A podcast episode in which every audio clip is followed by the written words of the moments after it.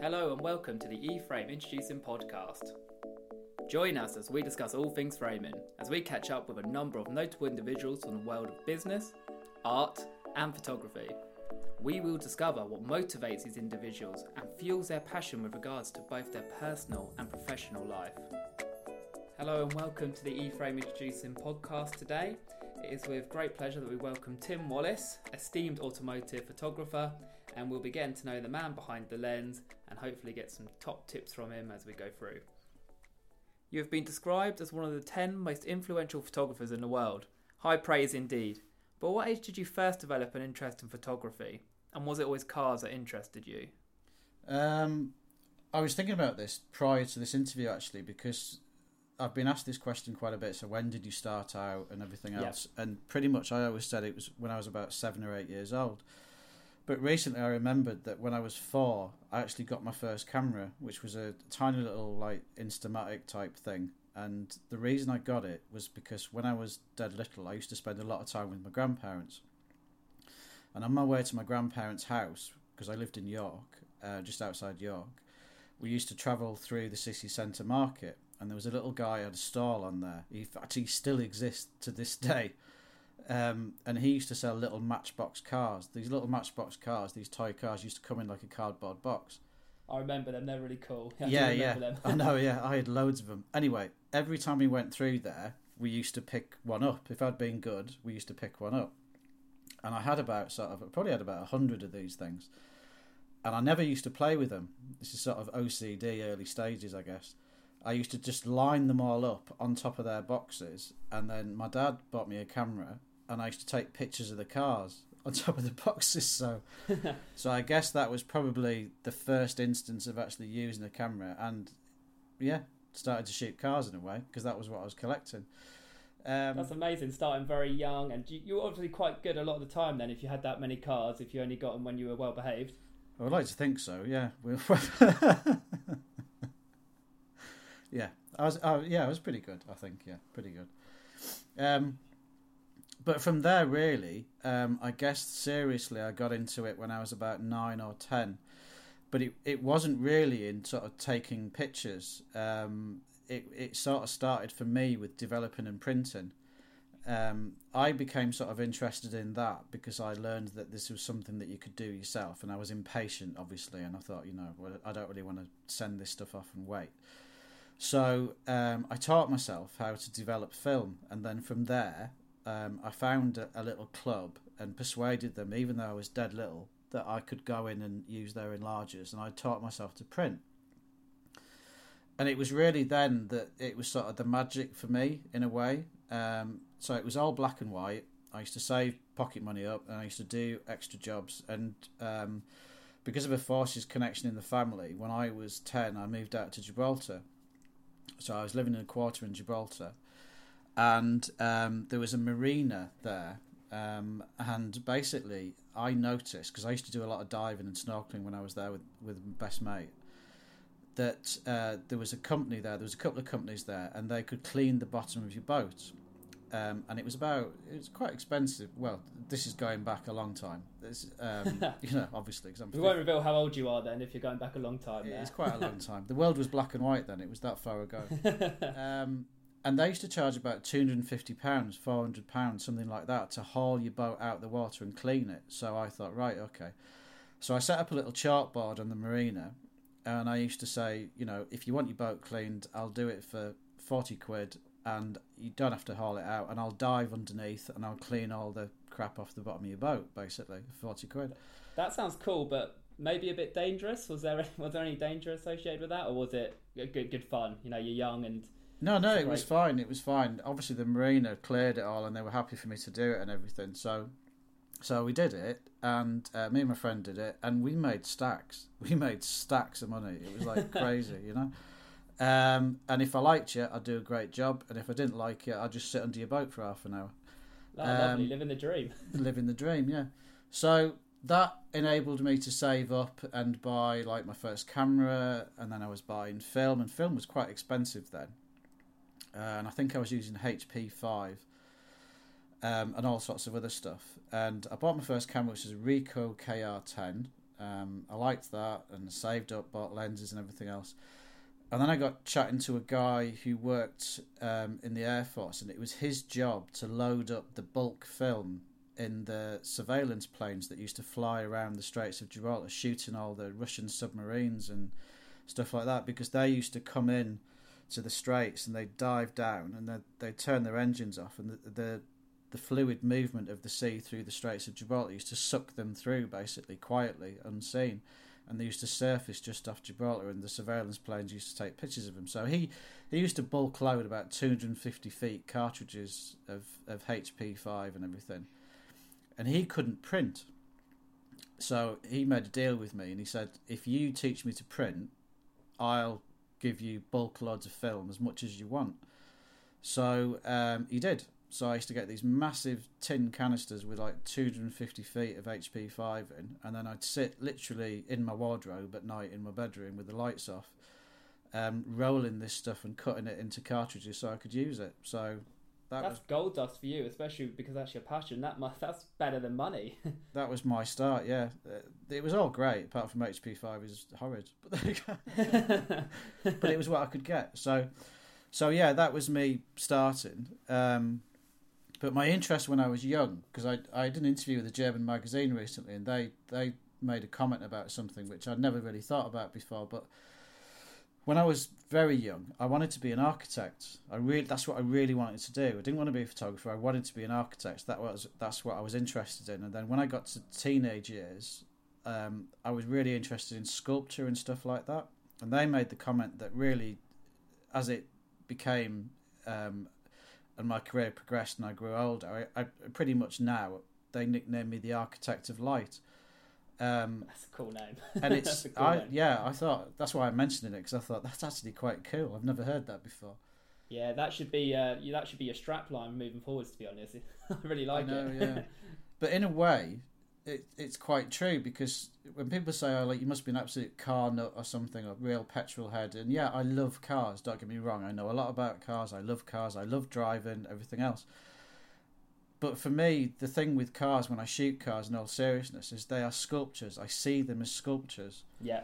I see them as shape. It's like you know, we're about to step into studio in about eight days' time to shoot the third brochure for McLaren. And McLarens are great to shoot, and it's not like, wow, it's a McLaren, it goes really fast and it's super cool. It's just they're so fascinating as a as a sculpture, the the shape of the car and everything else. And my sort of USP, I guess, in what I do is my lighting. That's what I'm known for. If you speak to agencies and people like that in, within the industry, if they say, you know, what's my what's my driving force forward um, that gets the clients coming to me. It's I'm known for my lighting, especially my detail stuff coming out of the darkness, sort of thing. Yeah, yeah. I've I've had an extensive look across all your work, and you were very kind to send across some of your files. And uh, us lot in the office, we we spent a good couple of hours just being like amazed by the stuff you're creating. And yeah, like you say, the use of lighting is it's absolutely incredible and uh, it's such a skill. You really do have to have that natural eye for it, I imagine. Yeah, I mean, for me, I'm probably the least technical photographer you'll ever meet. If somebody says, "What's the firmware in your Hasselblad?" I've got no idea. Couldn't tell you. I'll update it every now and again. It isn't really the big thing for me, but lighting is, and I taught myself how to light my way. And interestingly, when people say, "So you see, I, I light in ways that people other people don't, and and some people even say, well, you can't do that, and I don't believe anybody should say to anybody you can't do something. I shoot a lot in studio, especially in the last few years. I've spent a lot of time in studio. When you shoot in studio, you shoot continuous light. Now, normally, what you would do is you would light, you would put the continuous light into the studio walls, and then that that light on the wall, that shape of light on the wall, reflects back into the car. That's the way you would normally do it, and that's the way I do it probably 80% of the time. You would never really point a continuous light directly at the subject that you're lighting in studio, although that's something I've started to do because it gives you a very high contrast, crisp light. If you can control it, because it's a bit of a beast direct, if you can control it, you can shape things with it even better. So I'm all for sort of developing new ways of doing things without sort of sitting on YouTube all night watching other people do things because I, I just think if you do it your own way, it's part of your own style. So, yeah, exactly. And you are regarded as one of the pioneers of this particular type of photography. So, you know, unless it's you doing the YouTube uh, talk to people, there's not really much you're going to learn from another person. You can maybe take inspiration, but you're, you're leading the way and telling people that actually, no, you can do it this way and you can use lighting to create this these amazing pieces of you know they're basically pieces of art to me when i look at some of your imagery it, it, it's incredible really it's funny you should say that actually because um, when i first when i first had the idea to to do this i spoke to about 10 15 guys who work commercially and professionally and said look i want to do this um, and this is what i'm doing at the moment what do you think give me your feedback and pretty much all of them said, You're not going to make it, you're going to fail. And the three main reasons they said that was A, you're too old. Um, and I was like, That's pretty shocking. Um, yeah, that's not, not nice, is it? Uh, B, you don't live in London. And I'm like, mm, I don't really see that as a disadvantage, to be honest with you. If yeah, I if no. I work in London, I charge you twenty percent more for the actual pain factor of being in London. Um, and the third one was your stuff's too much like art which is just which is uh, ironically you've just said exactly the same thing without me prompting you. And if I get a new client on board and I say to them, "Why, why me? Why have you come to us?" I'd say probably a good 30 40% of the time they just go well we just love it. It's different. And it's it's almost like art. And you're like mm, that's interesting. Well it is. It, it really is. Uh, you've got so many images out there that it's it's like a living picture at times. It's I, I absolutely adore it, and I know my colleagues who have seen it do. And obviously, you've got a huge presence in the industry, and we're not the only people that like it. So you're obviously doing something right, and companies obviously want to show that these cars are basically works of art, and you can bring them to life. Yeah, yeah, totally. Which is uh, perfect. Which it kind of moves me on to uh, my next question, to be honest, quite nicely. Which is. Uh, how long have you actually been working in the automotive uh, industry doing the photography? And like how did this come about? When did you go full time? When did you think to yourself now's the time to go out and pursue my dream? Um, so ambient life which is obviously my business i, I created that 12 years ago. Um, so that was following redundancy. So a quick sort of recap on my career. Um, I I sort of left home very early um, and sort of just 15. Um, and basically, um, I went to London and um, I, I, I wanted to get into the newspaper business. I wanted to be a, a darkroom printer. I ended up working in the Daily Mail group for a, for a paper. And um, I got that because I walked into the editor's office at two o'clock in the afternoon. I'd, so long, to cut a long story short, the newspaper used to do tours of the premises for people who are interested in how the business worked. So I managed to get myself one of these tours. And um, part of it was to go up to the news desk to see a live news desk working during the day. And I was like, right, there's a morning tour and an afternoon tour. Now, I know that in sort of the late 80s, that's how long ago this was, um, that a lot of the people who worked in newspapers used to enjoy a liquid lunch at the pub on the corner. So I think, right, okay. And editors are renowned for enjoying their whiskey and everything else, and I knew that this editor particularly was. So I thought I'll time myself for the afternoon tour. So um, we got up there, the afternoon tour, and basically made a beeline straight past his PA, who tried to grab me, ran into his office and said, I'm Tim, um, I'm the best printer you've ever seen, and if you don't employ me, you're just missing out, frankly. I love it. I love the confidence and I love the resourcefulness. Um, absolutely shaking. And uh, he just looked at from his desk and he was like, cheeky, and I can't. I'm not going to swear, but he was like cheeky bar steward. and he said, "Right, you start on Monday. Don't let me down."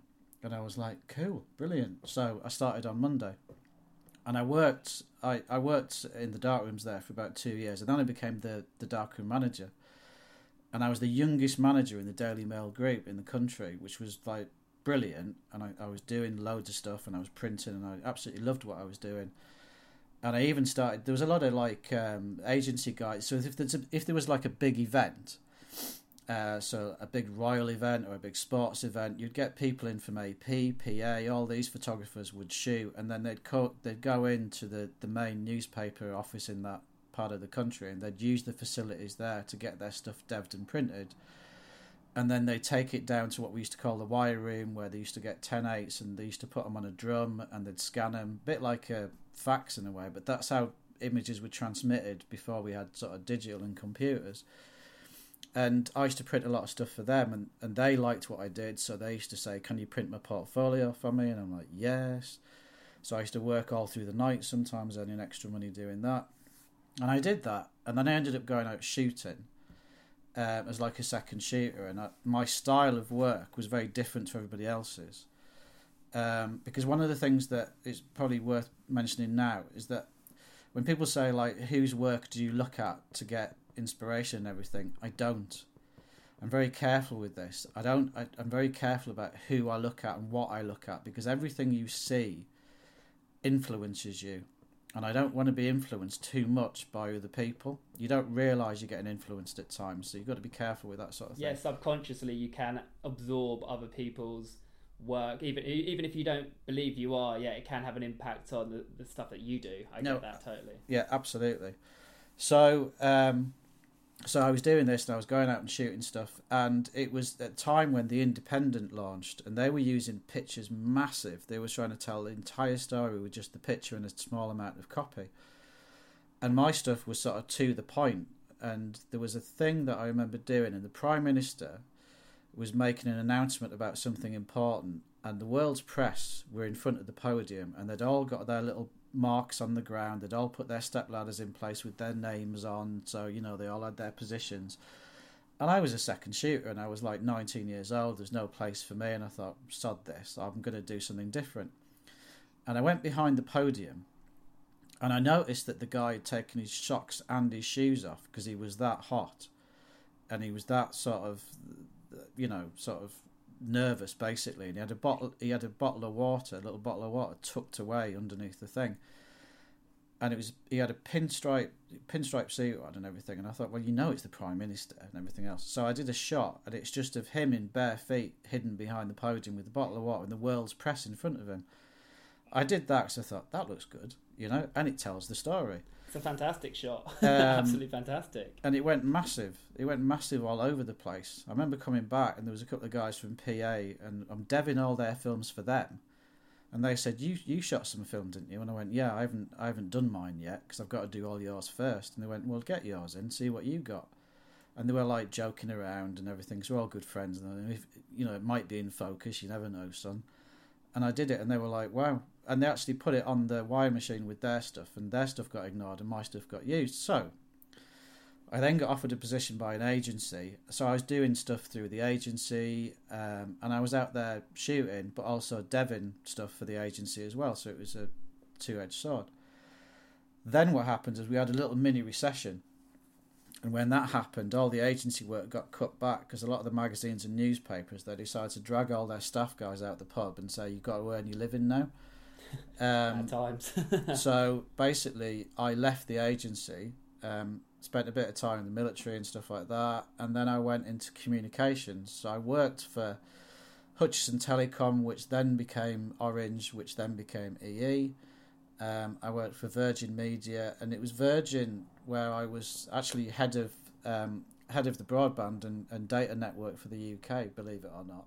Um, That's a huge role, especially during that time period when broadband was really becoming the dominant in, in society and culture. Yeah, I had about 100 and I think I had 108 staff, uh, nine managers, and basically our, our role in networks was to make sure that any faults that happened on the network, we identified them before you knew about them, and then we fixed them, network engineers. So I was in charge of all of that, and I loved it. It was great a lot of ex forces people in there, so a lot of banter, everyone to the point, just get it uh, get it done attitude, which is what I like. Um, and that was great. But then that was based in the northeast of England, and the the company decided to relocate that to um, to Liverpool.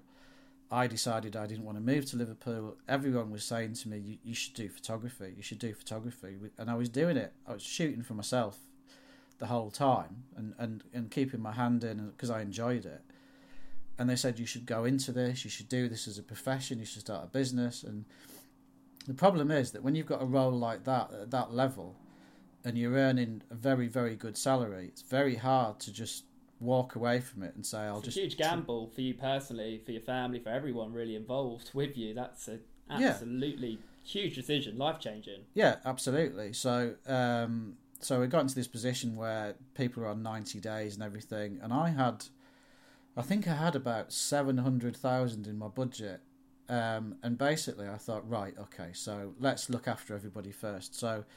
I put loads of the guys on training courses to do like the offshore survival training courses so they could work on the oil rigs and stuff like that because it was northeast of England um, for the power companies doing the helicopter stuff where they go over the power lines because these are expensive courses. So I put all of my guys on these courses so they could get really good jobs. And when we turned off the lights, um, I'd blown my budget, um, but I just ran away quickly and just you know whatever. Look after you- the people. That's that's what I would Exactly. say. Um, and I turned off the lights and I thought, right, bugger, I'm I'm the only person who hasn't got a job here. I've totally forgotten about myself, and I'd toyed with the idea. So I sat down for a couple of weeks at home, and I thought, right, if I'm going to do this, I need to do it now because I'm going to be 40 years old in a couple of in a couple of years. Um, so I spent about five days at my dining room table, which was a very difficult five days, and I drafted out the business plan for ambient life, how I was going to do it, how I was going to progress, and where I wanted to get to. Um, scary, if I'm honest, really I can scary. imagine. I can only imagine. I don't think I could take that kind of chance. To be honest, it's it's you have to be very driven. But everything you've spoken about to this point, it, it, it shows that you are a very driven and uh, passionate individual who isn't afraid to go take a chance and is quite what's the word ballsy? Is that a fair word to go and get what you want? Which I think, um, I think I don't know if balls is the right word. Yeah, I get what you're saying. I I think the only the only word I would say, but the only thing I would say, which I I always reiterate when I'm training doing the business stuff, is that you've got to believe in yourself. yeah, and it's it's easier said than done. See, because the thing is that if you don't believe in yourself, you can't really expect anyone else to believe in you. no, exactly. And the thing is, inherently in human nature, we do the things that we want to do. We don't always do the things that we should do. If somebody said to me, "You should go to the gym every day," Tim, they're probably right. But if I don't really want to go, I'm not going to go. But if I really get off on going to the gym, I'll be there every day. So you've got to believe in yourself. You've got to really want to do it, and it is it's hard. But I I sat down and did it, and I wanted to get to a stage in about the first two or three years where I was earning the same sort of revenue that I had when I'd left Virgin, and it took me um, it took me about fourteen months I think, and I hit that stage. Um, and I was like, great, okay, and I just I just kept working at it. It's it's difficult. I mean, I, I think that probably what people don't realise is that 83%, and I know this because I get the statistics when I'm teaching the business side of things, there's around about three and a half to four and a half thousand people every year start a business in photography just in the UK. Whoa. Yeah, I know. Um, so a lot of that is like wedding stuff and portraiture and local people and all the rest of it, but it varies. The whole the whole broad range of it. Of all those people, eighty three percent fail and wrap up in the first two years for all sorts of reasons. It's not what they expected. The phone doesn't automatically ring as soon as they get a Vistaprint card printed yeah. um, all, all sorts of reasons. Even that in the fact that by year two they're probably going to get their first tax bill and they're like bugger, I didn't save up for that. Um, you know they haven't reinvested, or it's just they're just not doing it, or they've failed and they've decided to just go and accept it. Because one of the big things, if if somebody says to me, somebody said to me in the states last week, "What's your two top tips for succeeding in business?" Um, and basically, the first one is that you've got to fail. You have to fail. When you start a business, you have to fail. You will fail, so it's not going to be something you have to try at. You'll fail, but you Mhm. can't succeed without learning from failure. Yeah, very You true. know? You have to learn from the mistakes. You have to make them mistakes to then learn from them and not make them again, and how you improve and how you go forward from almost a, a position of adversity says a lot about your character. Yeah, I mean, exactly. I mean, if you think if if the guy who invented the light bulb went, oh, that's failed, I'll not bother, um, we'd all be sat in the dark. You know what I mean? yeah. But and the yeah. other and the other thing is you've got to be consistent. Consistency is king. You have to be consistent. So you've just it's difficult. I mean, some days you're buzzing and everything else, and, and you you know you're cracking on. You've got shoots that you're excited to do, and you've got clients saying, "Oh, thanks for sending that stuff through. It's great." And it's brilliant. Other days it's quiet, you know, something's fallen through, logistics have all gone wrong, and you've got to bear in mind that pretty much most guys who are doing this sort of thing, like me, you're working on your own, and you don't have any support. So if the Mac suddenly blows up, um, your IT support, if that bill doesn't get paid, your accounts, you're the accounts department, you know, you you do everything. So you, you can't just literally do what some people do and just go, oh, it's all going wrong, and I'm just going to sit in Starbucks all day on the free Wi-Fi, bitching on Facebook about there's no money in photography, it's all yeah. doom, doom, gloom. You've just got to crack on. You just have to crack on. It's hard, but you just got to crack on. How, how did you get your name out there? Uh, you, you're obviously now trusted by many notable car brands with a portfolio including icons such as Aston Martin, uh, McLaren, and Jaguar Land Rover. But can you pinpoint that breakthrough moment in your career? If I'm honest, no, because there there is no sort of magic route. There's there's nothing that you can sort of just touch on or hit on, or you suddenly do work for them and it all explodes. It's it, it doesn't really work like that, and there's several reasons for that. It is a gradual burn. This is I think this is probably going back to what we said just now. Why, in a way, eighty three percent of people will give up. They're not. They don't appreciate that it, it's not going to happen overnight. You've got to build it up um, so for me personally, I guess it was really. See, I had to get my head around a lot of things when I first started out. I mean, you've got to remember as well that even when I when I was getting prepared to start the business, I didn't even know how to do anything in Photoshop. So I opened that up and thought, my God, how the hell am I going to?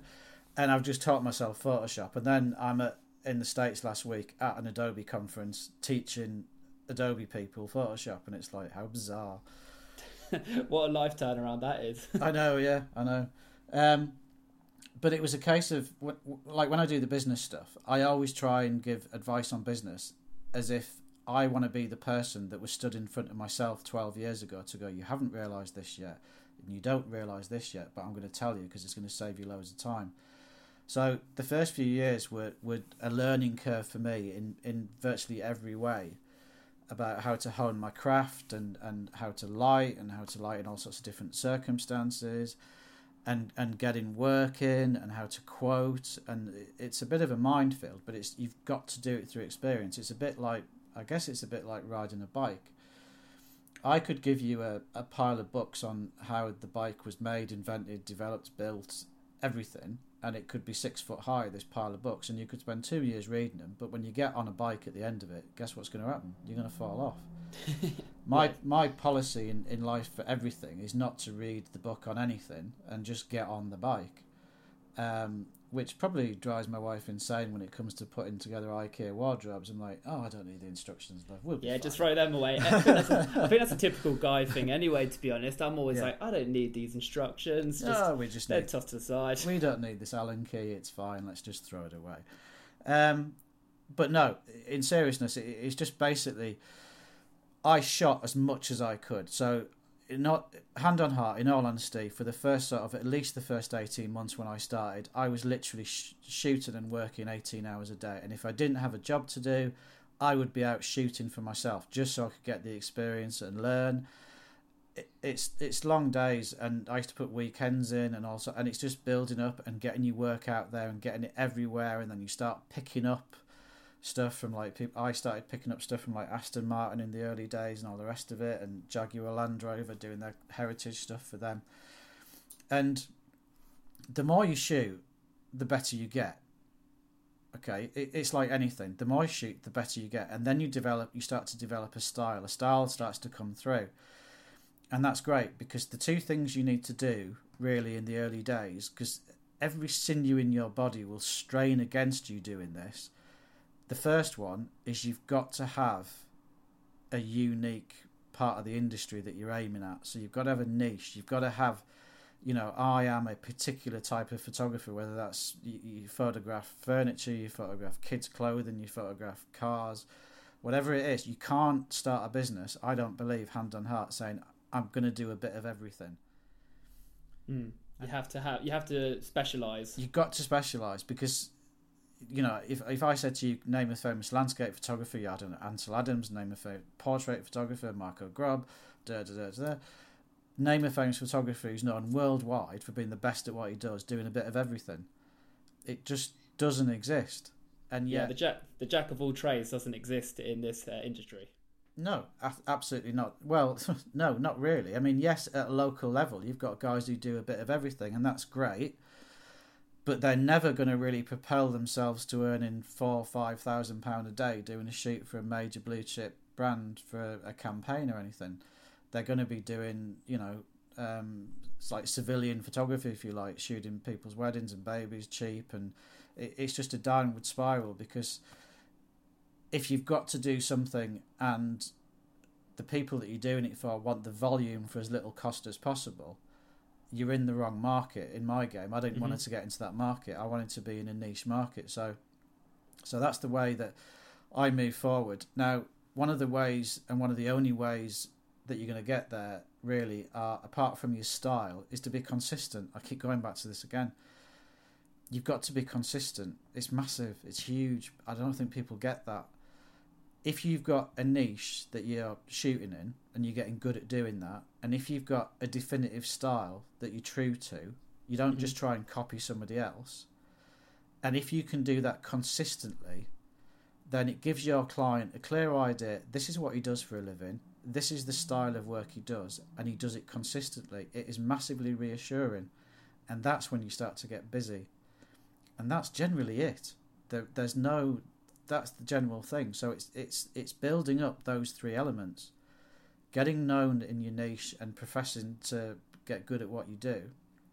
Secondly, developing your style, and it'll evolve, obviously, and let it yep. evolve. And the third, consistency. They're the, the three key things.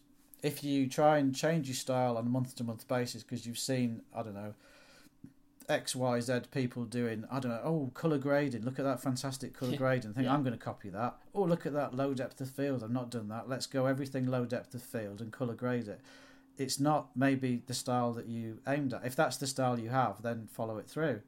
But if you keep drifting around, you might think it's great, but to a client, it looks jittery. It's like, I don't know where this guy's coming from. It's all over the place. If I look yeah, and people it, want to work with you because they like your style. If you start changing that, you risk alienating existing business that have grown accustomed to knowing exactly what they get with you. I think that's one of your big strengths. That, like you say, you have this distinctive style that's evolved over years and years of first-hand experience. And if you start to decide, I don't know, you wake up tomorrow, I'm just going to change that a little bit, or hmm, maybe I should try this. The client could be within their rights to say, but you've not done that before. We wanted it how you do it. We want your style. We want what what your images are. It's... Yeah, you, you have to bear in mind that a client's not going to come to you and go, "Oh, I love what you do. I love your style." This has been honest. This has been hundred percent honest because I'm really down to earth and open when it comes to this sort of stuff. Because there's no point in giving people advice that's that's not on the mark and it's just all fluffy. Because mm-hmm. that fluffy advice doesn't really help anyone. A client doesn't really give a damn about your pictures. They they really don't. You have to see it from their point of view. They might have a two hundred thousand pound budget to shoot a campaign. You know, they need to know you're going to do you're going to do it. They need to know you're going to give them the results. You know, yeah. so they have a branding a brand document, brand guidelines for their their company, and maybe the style. Maybe they've come to you because your style is very close to their brand guidelines, and then you've shot in their niche area that they that their business sits in and you do it consistently then it means that the percentage chance of you carrying this off to the level and the quality that they want is high. Therefore they will start having a conversation with you. They're not looking at your work and going oh look at that that's brilliant. They're not. All they're seeing is that you're a safe bet because if you turn up on the day or you go in studio for a week and you make a complete hash of it not only do they need to completely redo it, but that's the budget blown. Somebody's going to get their balls kicked over that, and they don't uh, want it to be them. Do you know what I mean? So if you, I have a, I have a, a couple of things I always do when I work for a client. So I did my first shoot for McLaren last year. So I did the MSO brochure, so McLaren Special Operations brochure for this year. Never worked with McLaren before. They approached me, and it was all purely because of my style and my lighting, the way I did that, and it fitted into what they wanted to do. Prime example of what I've just said did the brochure, shot that, worked hard at it, and it was very, very hard work. And everyone on social media is going, "Oh, you're so lucky! Did you get to drive the car?" And you're like, "Really? Why? I wouldn't even let anyone near the car. Never mind drive the car." We've got Brian, the poor valeter. He's spending eight hours on an evening getting these cars absolutely clean. Why would you think we're driving around Morrison's car park at the end of the day? It's not going to happen. You know, reality is not that. But at the end of the shoot, I made sure that they had everything they wanted plus something else. It's what I call knocking it out of the park. And I do that with every client, no matter what level they are. So in the case of McLaren, there was an image that wasn't in the brief, and it was an image, it was a rear a shot from the rear of the car, and it's got the doors up, and it's completely silhouetted, and it looks a bit like an angel and I just did it because we had the time to do it. I made sure we had the time to do it, and I did it, and it was my own idea to do it. And they went really big on that. They weren't expecting it, but they got it. It's just that little bit to knock it out the park. Now, hence, literally three weeks later, can you do um, a brochure for the high new high downforce kit? They're straight back on me again. Yep, I can. Right, let's do that. And then a few months ago, right, Super Series campaign, we need that shooting are you available in June? We want to start doing that. Can you do that? They're going to come to me. Now, they may drift away from me in years to come and, and go somewhere else, but as long as I do exactly what they need me to do, and as long as I do it to the level they need to, and try and push it beyond that and raise the bar, I'm a safe bet. And that is business. You know? That that's truly fascinating fascinating insight to be honest and it's great to hear you very straight talking about it. I, I totally agree. Fluffy advice isn't what anybody needs to hear when they're really trying to make it. So it's business. Yeah. It's uh, people. I don't think people get that. It's like when people put a portfolio together. Again, I talked about this in the states last week, and people were saying, "Oh, you know, I've, I've put my my twenty five best pictures in there," and I looked at these pot. I I went over a few portfolios, about six or seven portfolios with people, and I didn't want to rip them apart, but they're in the early stages and they're making the mistake that even I did for the first three or four years. I made the same mistake. They put what they perceive are their best pictures in their portfolio because they think that that makes them look like a really good photographer, and if they look like a really good photographer, they're bound to get the work in. Wrong. They're not seeing it in the right way. The right headspace is are you consistent? Do you have a consistent style, consistent quality? and are you showing that in your portfolio? Not these are my 25 best pictures I've ever shot. You're not selling the images in the portfolio. You're not you're not doing that. You're not they're not buying those images. When when you look at it, you're looking at it from a photographer's point of view. When they're looking at it, they're looking at it from does this guy have the quality? Does he have the consistency? Is the style consistent? Which areas can he operate in? So if you look at mine, for instance, I can do stuff on location, available light, location, strobe, you know, strobe uh, using flash. I can do it massive amounts of light on location. I can do it bright sunshine. I can do it at night. I do stuff in studio, and across the whole lot, there's a consistency to it, which means that I can operate because there are guys like me that work only on location, same as there are guys like me that only work in studio. When you get to that level, I sometimes get asked by it's like when I first started working for Peugeot, doing their prototypes. They were like, you know, we've seen a lot of your location work, but do you do studio? Yeah, I do. You know, and they were like, oh, that's interesting. It's it's rare to find somebody who does both, because when you get to that level, you specialize even further. Do you see what I mean? Yeah, absolutely. But I'm very happy to do both. So your portfolio really needs to show that. And if you've done that well, and you're having the right conversation when you're showing the portfolio, you shouldn't really get past page three or four. The portfolio gets closed and you're in. That's it. You're starting to talk because business is basically a very good conversation with the right person. That's it. That's honestly amazing advice. Um, I, I've never really looked at it from that point of uh, the business standpoint. That yeah, they just want someone reliable who's consistent, and like you say, you keep coming back to this uh, term consistency, and I think that's really good advice for anyone listening who is really trying to make it as a photographer. That it's just find your style and be consistent with it. Don't try and imitate and copy others. There's, I'm sure you've got plenty of admirers out there who want to try and take inspiration from your style, which is great. I mean, you're one of the pioneers. So, yes, I mean, try take some inspiration, but do find your own style. I think it's one of the, the lessons I'm taking from this call so far. I do think it's crucial. I mean, it's a bit corny, but don't try and be the next me. Be the first you. You know. Yeah.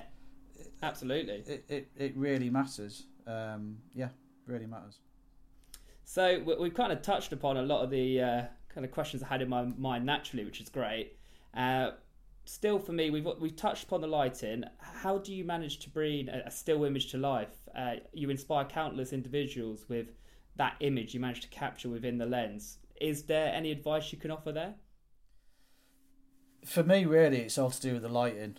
My lighting is very is very much the the key to my style in a way. So you can't get away from lighting. I mean, obviously, as a photographer, you want to learn how to use your camera, you want to learn how to shoot, and everything else, and you need to use your camera second nature. I, I use Hasselblads, but I also for editorial work I use I use a Nikon D5. I was about to say Nikon, but that's I am now back in England, so it's Nikon again.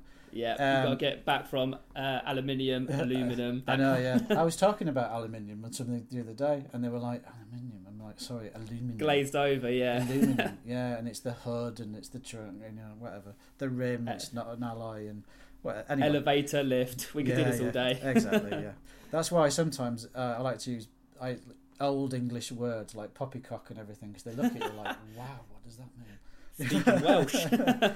um, but anyway, um, so yeah, lighting is key. Once you've learned to use your camera, like I say, I use Hasselblad Nikon, but I, I, I change my settings on both so that they mirror each other. So I know that the front wheel and the back wheel do exactly the same thing.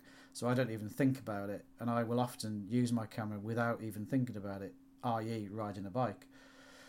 Your lighting is what you need to learn, and I would suggest that um, you don't need massive amounts of equipment to do that. Start with one light, and the best one to start with is the sun, and learn how that works. Learn how you can position stuff and learn how to shoot directly into the sun and how that has an effect on this and that has an effect on that. And do all the things that people say you can't do to find out why I you shouldn't do it, or maybe they said that you can't do it because they couldn't get it to work for them, but you could get it to work for you. And then start getting lights I bought one light, then I bought two. Um, now I've got a massive equipment room full of gear. That's just uh, that's not because I'm a gear freak. It's just it's built up over the years from what I need. But learn lighting. Lighting is not something that will come to you in a week, and you can't sit on YouTube and watch how to do it. You've got to do it. It's really important. But if you can light, if you can understand how light works, then you can make it work for you. And if you can make light work for you, then you can literally shoot anything in any circumstance. You know, I remember That's... being, I remember being on a shoot, and it was for a super yacht, and it was off uh, Palma, and we were out at sea. oh, sea. lovely, lovely. Yeah, we were out at sea, um, and it was blazing hot and everything else. And yeah, you're saying like lovely, lovely, but it was really hard work.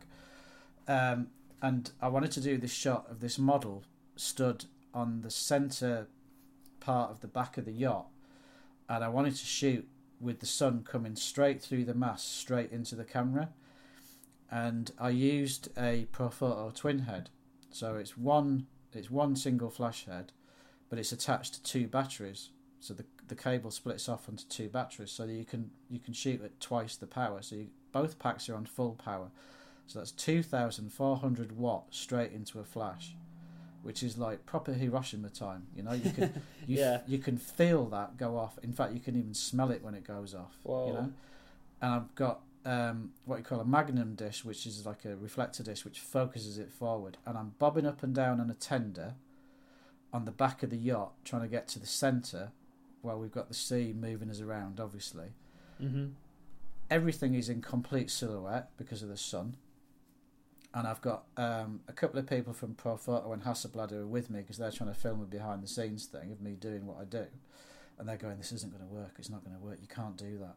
And I'm literally using this direct, straight in, and they go, "It's too, it's going to be too hard. It's not going to work. It's not going to work." The Hasselblad wouldn't even focus. It's like I can't focus on anything. It's, I can't see anything. So I'm I'm focusing manually and everything else. I did three shots, and the middle one, the, the first one I'm too far to the right. The middle one is great, and the, the last one I'm too far to the, the left.